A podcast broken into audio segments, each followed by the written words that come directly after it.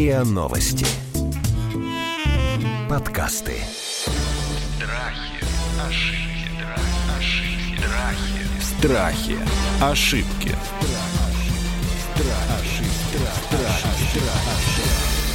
Здравствуйте, это подкаст «Страхи и ошибки». Меня зовут Наталья Лосева. Мы говорим о разном, но всегда о важном. И вот сегодня мы решили взять тему, которая, мне кажется, и вечная, и острая, и всегда актуальная. Про то, как мы дружим, почему мы дружим, как правильно дружить, как мы теряем друзей, почему мы теряем друзей с возрастом. Ну, в общем, все о взрослой дружбе. Здравствуйте, коллеги. Со мной Иван Хватов, эволюционный психолог и детский семейный психолог, педагог Катерина Демина. Здравствуйте. Слушайте, вот что такое дружба? Вот вообще вот феномен дружбы, вот он же такой, это прям такое очень что-то специфическое, да? То есть мы с друзьями не связаны родством, да, каким-то кровным. Нас не назначают друзьями, нас не воспитывают в одной песочнице. Просто вдруг что-то происходит. Причем это бывает и в раннем возрасте, и в молодости, а бывает и вполне себе в зрелом возрасте. Вдруг люди вот как бы друг друга обретают и образуют некие пары друзей. Что это вообще? Вот я хочу традиционно начать с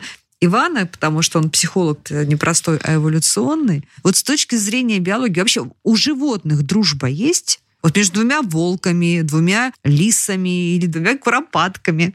Наталья, здесь очень сложно, понимаете, когда обычно говоришь про то, что у животных есть э, характер, личность, любовь и так далее, то тебя коллеги, занимающиеся людьми, начинают закидывать тухлыми помидорами, потому что у них ничего такого быть, дескать, не может. Но, тем не менее, огромное количество киперов, заводчиков, э, которых как раз имеются большие сообщества, приводят примеры, когда возникают именно вот это вот индивидуальные предпочтения двух особей между собой, они... Без сексуального контекста. А без сексуального подтекста, хотя без него очень сложно вообще. Секс важную роль играет, но мы здесь его не затрагиваем, да. Причем это может быть связано с общим видом деятельности, которые осуществляют разные животные. И здесь я бы все-таки, пожалуй, сказал, что человек не является исключением. А единственное, что нас отличает, это больше разнообразие и многоаспектность психики. И... Как ли человек выбирает себе друзей? Ведь наверняка это что-то происходит на уровне подсознания, что-то там на уровне физиологии. Ну, я думаю, что вряд ли кто-то так вот просыпается утром и думает, так, сегодня заведу себе друга, пойду, найду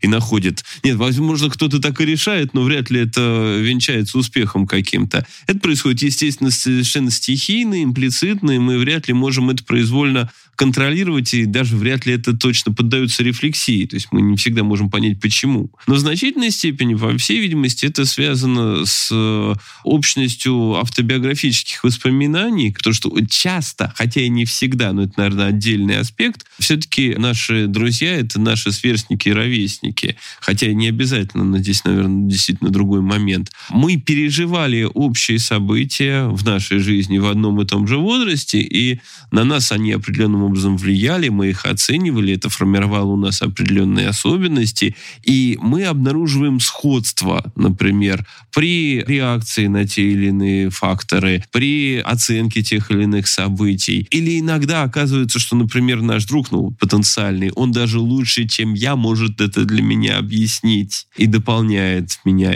в этом плане. И тогда возникает вот этот самый консонанс, возникает диадическая связь. Я а вот думаю, такого, как при личных, при сексуальных отношениях, когда вот на уровне химии, запаха, ну, вот когда вот как бывает любовь с первого взгляда, дружба с первого взгляда, может быть, на чем-то действительно имплицитном, скрытом. Ну, во-первых, я думаю, что и любви-то с первого взгляда не бывает. Честно. Страсть бывает А, страсть бывает, Да. да. Но страсть это не любовь, да, так же, как и дружба. Дружба это достаточно сложный феномен, который предполагает именно интимность. Да, потому что я другу могу рассказать то, что Жене, наверное, больше никому. да. Да. это очень важный аспект. Это поэтому не заменяет одно другое. И для того, чтобы такую связь диадическую построить, нужно не один пуд соли вместе съесть. Поэтому моментально вряд ли. Симпатия может возникнуть достаточно быстро. Но это очень В хорошо. дружбе важна симпатия? Дружбе важна симпатия, но дело в том, что симпатия может быть достаточно поверхностной. Знаете, это очень хорошо заметно в тренинге тренинговых группах, когда люди только начинают общаться, и первые несколько, там, может быть, часов или даже дней кажется, что ну где найдешь э, людей еще лучше? Все такие прекрасные, все такие замечательные, потому что люди надевают на себя маски. А когда мы надеваем маски, мы все хотим казаться благопристойными и приятными. А вот дружба возникает тогда, когда с этого человека маска слетает неизбежно.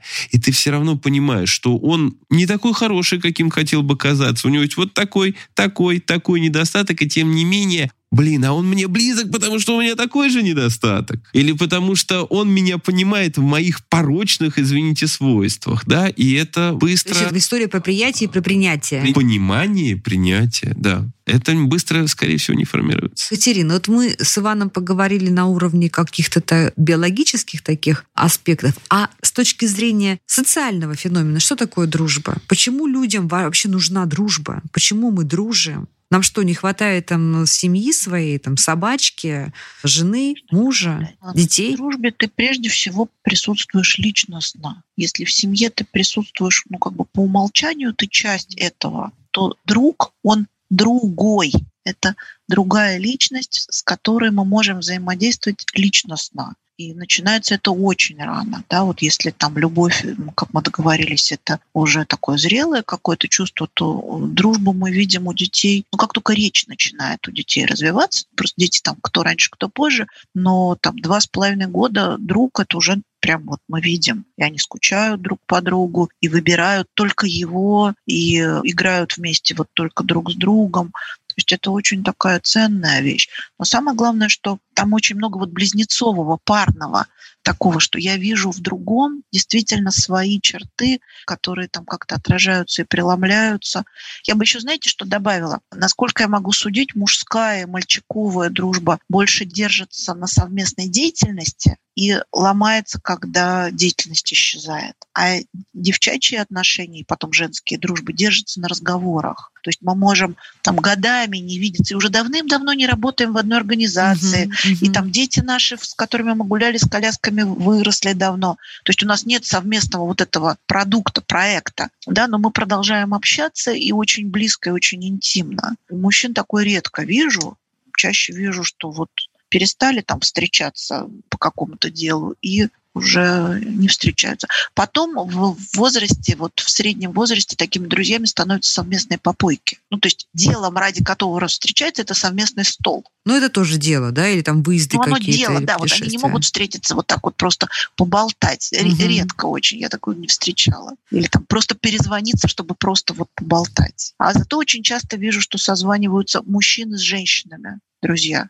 Ну, у нас был целый что, эпизод вот про дружбу, про мужскую и женскую дружбу. Сейчас к нему отсылаю. Друзья, послушайте его обязательно. Он очень интересный, где мы разбирали вообще этот феномен дружбы мужчины и женщины. И там как раз вычленяли, где же там сексуальный подтекст, а где его вовсе нет. Смотрите, вот отношения там в работе, они имеют какие-то правила, какие-то условности. В семье тоже, да, там, ну, вот, ну, как правило, семья там моногамна, есть какие-то взаимные обязательства, общий дом, общее хозяйство. Ну, у всех по-разному, но как бы есть какие-то правила правила. В дружбе вроде так выглядит, что никаких правил нет ведь, да? Или есть правила Нет, в дружбе? тоже есть. А какие правила в дружбе есть? есть? Если в дружбе мы говорим о правилах, то я думаю, что здесь важный аспект это то, что всегда порицается, это момент предательства. Правда, есть, конечно, разночтение, и из-за этого очень часто. Давайте поговорим может... о предательстве в дружбе. Что значит предательство в дружбе? Ну, я понимаю, там война, да, или какое-то кризисное время сдал врагу.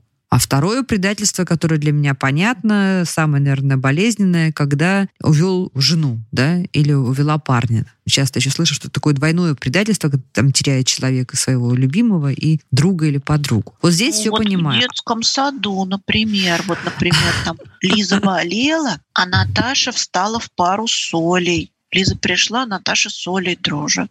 Вот. Это же прям предательство, это очень тяжело переживается. А вот интересно, почему? Потому что какие-то собственнические инстинкты включаются, да? Когда ты воспринимаешь даже в детском возрасте друга не как равную там самодостаточную единицу, а как нечто тебе принадлежащее. Ты же туда инвестировал в эти отношения. Да. Ты же часть себя туда поселил, большую часть. В этом смысле. И еще добавить это то, что когда мы говорим вот о той же самой теме интимности, сообщая что-то другу, я рассчитываю на то, что это останется вот в диаде. А, в вот нашей. еще может быть предательство, да, когда, да. Я не предполагаю. И зачастую, да, здесь вот как раз э, возникают разночтения, что, а, ты знаешь, а я вот все, что ты мне передал, рассказал третьему лицу там или кому-то, а я думал, ничего страшного. Оказывается, что это страшно. Но, как правило, друзья достаточно хорошо понимают, что можно, а что нельзя. И, в принципе, вот именно в этом-то и ценность, если говорить именно о диадической связи друзей, что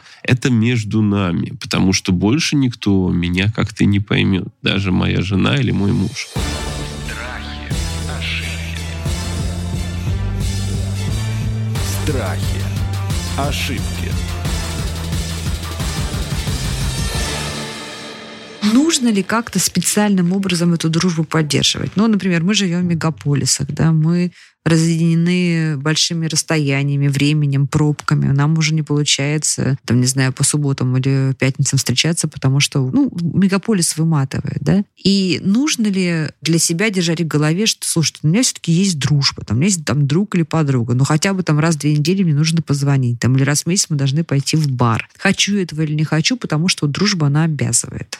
Или Знаете, это ошибка, которую мы совершаем? когда мы Вот как раз, когда мы говорим про любовь, то для любви разлука длительная обычно губительно, негативно сказывается. А для дружбы очень часто наоборот. Как раз я своего друга не видел месяцами или годами, а вот сейчас вдруг созвонились и появился повод встретиться, ой, так мы И засядем. ночь проговорили. Да, я ему столько расскажу, и он мне столько расскажет. И при этом, да, у нас же есть вот этот наш бэкграунд, когда мы, например, будучи студентами или школьниками, или в детском саду, или то, и другое, и третье, вместе все переживали, и мы через призму этих наших общих переживаний пропускаем новые события, и это нас еще сближает сильнее. Я бы хотела добавить, вот я сейчас поняла, слушая вас, Иван, что дружба держится на игре. Друзья нужны нам для игры, больше Ух ты, ни это для как чего. это? Игра является одним из критериев психического здоровья. То есть считается, что у психически здорового, зрелого человека есть игра, любовь и работа. Вот это таких три кита, на которых держится наше психическое здоровье. И если мы подумаем, что действительно то, что мы делаем с друзьями, мы играем. Мы или играем в разговоры, или действительно в какие-то игры, или в путешествия, или в какие-то совместные приключения. Но это точно не работа и точно не любовь. И туда надо вкладываться, но на каких-то других условиях, действительно. Но дружбу тоже, мне кажется, надо поддерживать. А знаете, у нас есть разные вот эти слои дружбы. То есть есть очень близкие друзья, там у каждого из нас есть там два-три очень близких друга. Есть просто друзья, есть приятели, есть знакомые. Это то, что составляет наш круг общения, в котором мы себя как-то чувствуем. Плюс у нас есть еще друзья для разного. С этими хорошо встречаться там за столом, с этими хорошо встречаться там бродить где-то, с этими ездить в отпуск.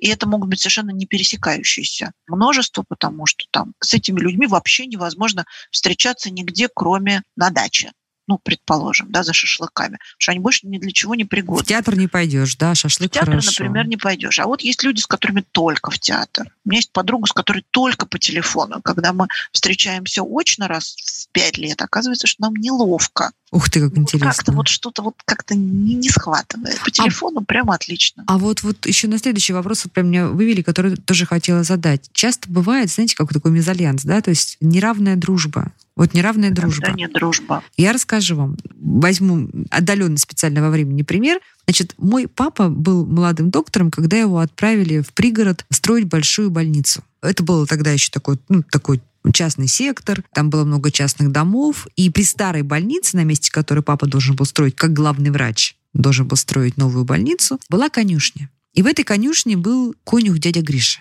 Вот прям конюх дядя Гриша. И всегда на все семейные праздники, когда там собирались, знаете, там э, врачи, артисты, райздрав, кто-нибудь еще, то есть такой этот истеблишмент, да, папа всегда категорически приглашал дядю Гришу. И приходил дядя Гриша, и люди сидели, говорили там о книгах, о театре, о поэзии. И сидел такой стесняющийся дядя Гриша, и я всегда дожидалась того момента, когда наконец-то все расходились гости. Дядя Гриша оставался, и тут мы с дядей Гришей наконец-то наговаривались, потому что он знал кучу всего, он рассказывал про природу, про лес, какие-то сказки, какие-то рассказки. Это был мой любимейший из всех гостей. Но потом уже в возрастном возрасте я поняла, что и мы это обсуждали с родителями, что не все, мягко говоря, наши гости считали присутствие простого конюха дяди Гриши уместным. И папа, в общем-то, я отдала уже в взрослом возрасте должное мужеству папы, который на этой дружбе настаивал, дядю Гришу всегда приводил. Хотя, как я понимаю, что, может быть, это было и не очень хорошо с точки зрения, может, дядь Гриша там было неудобно. И этим людям тоже было странно.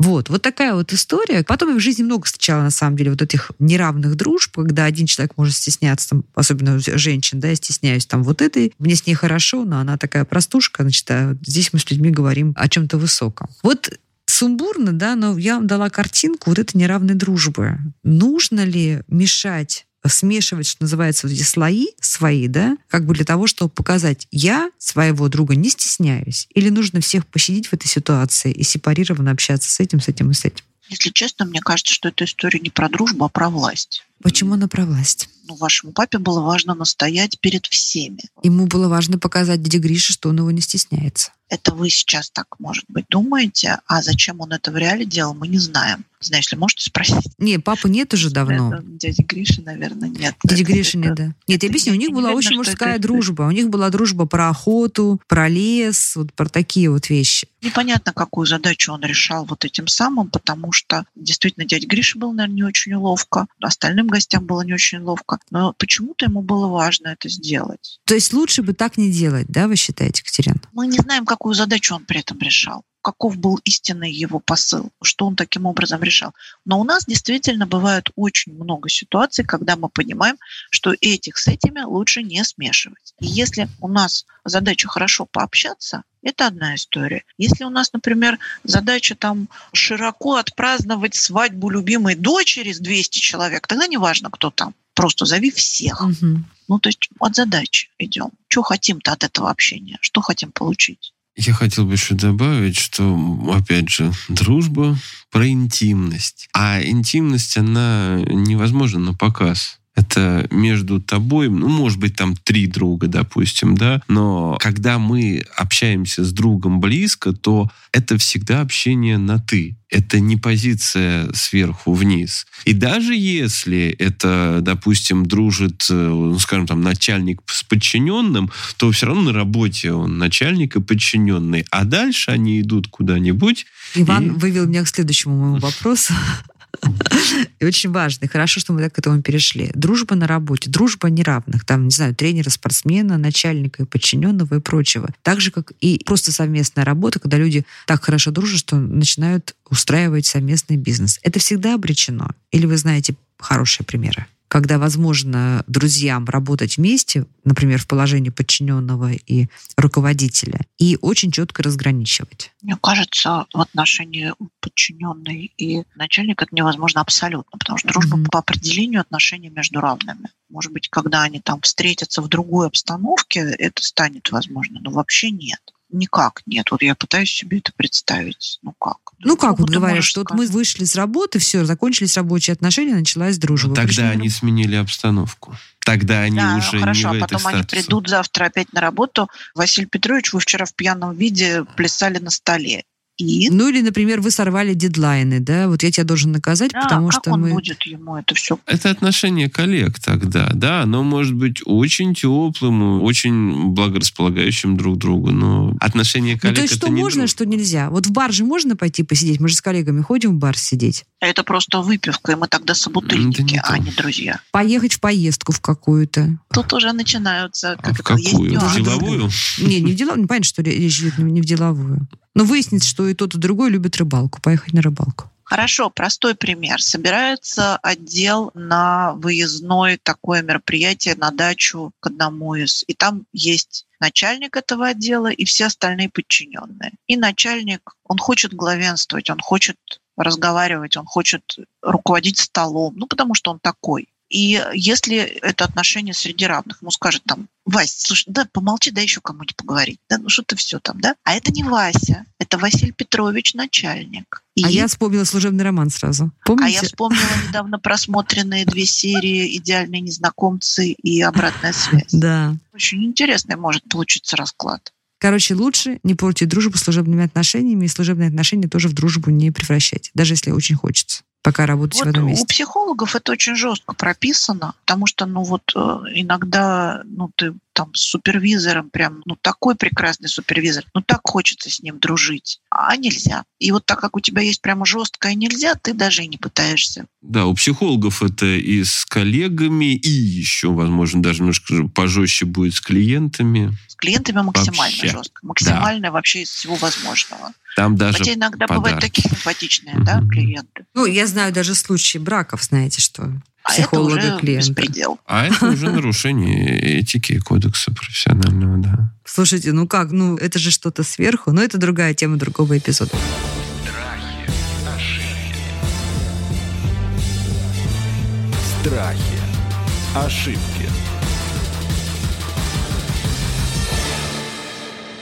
Бывает так, что дружба становится душной. Да? Вот когда один из э, субъектов этих отношений начинает, э, ну, как бы раздвигать границы. Например, вот я узнала, что ты в Турцию летишь э, с Леной, а я хотела с тобой полететь в Турцию. А почему ты вот поехала в Питер одна, а меня не взяла? Я бы тоже, может быть, с тобой поехала. Или почему ты вот мне уже не звонишь две недели? Мне кажется, это уже начинается любовь. Ну, вот какие-то такие вот ревностные, собственнические, ревностные темы, характерные для отношений Правильно. в паре в любви. Да нет, вполне себе, мне кажется, это может быть и в дружбе. Что в этой ситуации делать? Когда вот партнер по дружбе вдруг начинает как-то чуть, как тебе кажется, чуть больше дозволенного переходить твои границы. Ну вот как раз их и надо выстраивать. Границы. Достаточно четко. У нас сейчас будет профессиональный этот баг. Мы же психологи, мы про все Давайте. разговариваем. Давайте. То есть у меня про все один рецепт. Поговорить. Прям вот сказать, слушай, что за фигня? Вот, вот что ты мне за истерику тут устраиваешь из-за того, что я тебе там пять месяцев не звонила?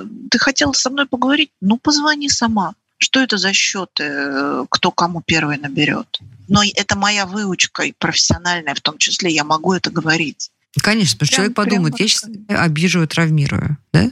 Мы же в дружбе тоже боимся обидеть, травмировать, если мы к человеку хорошо относимся. Разве А нет? чем тут травмируешь? Ну, во-первых, мы достаточно искренне, во-вторых, мы достаточно хорошо знаем человека. И я знаю, как ему это преподнести так, чтобы у него не вызвать глубоких травм. Или, И- например, я знаю, что он гарантированно после этого обидится, и говорю это тогда специально, Ну да. потому что, честно говоря, меня эти наезды уже тоже задолбали. А, ну тоже И такой я знаю, что я это менеджмент скажу, и, и человек так на пару лет исчезнет. отличная дружба. А Да. потом опять можно будет общаться. Ну и напоследок, друзья мои, вот люди часто подходят им к своим 40, например, годам или позже к такому пересмотру своего круга, они обнаруживают, что кто-то разъехался, да, там у кого-то внуки, кто-то умер уже, потому что, ну, все мы такие не молодеем. И вот уже прежнего круга друзей-то и нет, как-то он прохудился, а новая дружба в зрелом возрасте может возникнуть? Для нужна ли она? Это, как правило, очень сложно. А чаще всего и проще подружиться именно в детстве, в подростничестве и в юности. Потому что вот как раз мы, как я уже сказал, да, мы дружим, когда совпадает наш этот э, бэкграунд э, антогенетический, когда автобиографические воспоминания оказываются близки. А по мере того, как мы взрослеем, мы как веточки дерева расходимся в разные стороны. И поэтому, на самом деле, насколько мне известно, да, в зрелом возрасте, ну, скажем так, там 35-40 плюс, а вот подружиться именно так искренне, как э, бывает это в детстве, ну, плюс юношеский возраст, оказывается гораздо сложнее, потому что сблизиться сложнее людям и интимность образовать вот эту. Но если это и бывает, то, наверное, это дорогого стоит. Да, чем Катерина, дальше ну, живем мы, мгм. тем годы короче, тем слаще друзей голоса. Но бывает, я вижу такого много, что в 40 лет опять да, дружба и надолго. А вот как эту дружбу выстроить? Например, человек, ну, одинок в своем дружеском кругу. Как ему выстроить, что там, вот как ему инициировать? Это должно произойти совершенно естественно, или можно так же, как там, в период ухаживания, ну, таких любовных отношениях, да, там позвать подружку потенциальную в театр вместе сходить, да, или там потенциального Сейчас товарища очень, на очень, рыбалку. Очень много, очень много социальных контактов идет через соцсети. И, например, вот у меня сейчас очень много близких подруг, действительно близких. Ну, как много? Для меня много. Три с которым сначала ты просто взаимное какое-то комментирование каких-то общих тем. Ну, типа года три друг друга комментировали.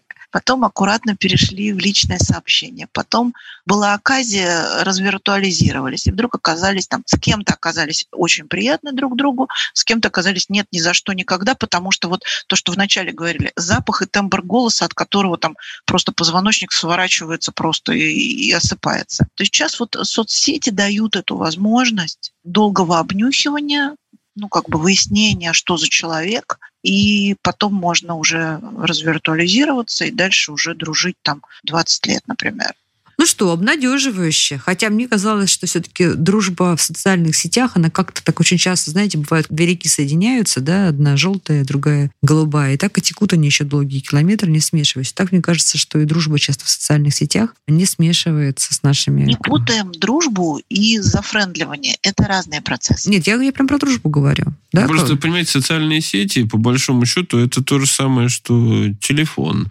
Да, это средство коммуникации. Можно точно так же его использовать. Единственное преимущество и удобство социальных сетей, как и всего, что нам предоставляет интернет, это плюс еще вот я когда хотел добавить, это легкость разрыва. Потому что когда я с человеком дружу и живу в соседних подъездах, например, и мне не так-то легко просто так сказать, я могу... Свернуть отношения. Да, свернуть отношения. А здесь сближение может быть более медленным, и мне легче его контролировать. Поэтому многие люди это предпочитают. Согласна. Зато какая прелесть, что там можно забанить всех бывших и больше их никогда не видеть. Если бы было все так просто, как в цифровых технологиях. Ладно, друзья, ну будем беречь дружбу, потому что все равно зачем-то как-то она нам природой-то заложена. Хотя вот Иван говорит, что и даже у животных бывают, да? Правда? Да? Заложено, заложено. У нашего щеночка два друга на площадке. Он скучает по ним и ужасно радуется, когда видит. Слушайте, а есть еще куча же этих видосиков, когда какая-то собачка спасает другую собачку, например, да? Да, да. Давайте да, верить в дружбу. дружба. Давайте верить в дружбу, пожалуйста, потому что что-то должно нас держать в нашем турбулентном мире. Мы сегодня говорили про дружбу, про то, как правильно дружить, не терять друзей, и обсуждали мы это с эволюционным психологом Иваном Хватовым и детским и семейным психологом Катериной Демина. Это был подкаст «Страхи и ошибки». Дружите правильно, безошибочно. Страхи, ошибки, ошибки, страхи. Страхи. Ошибки.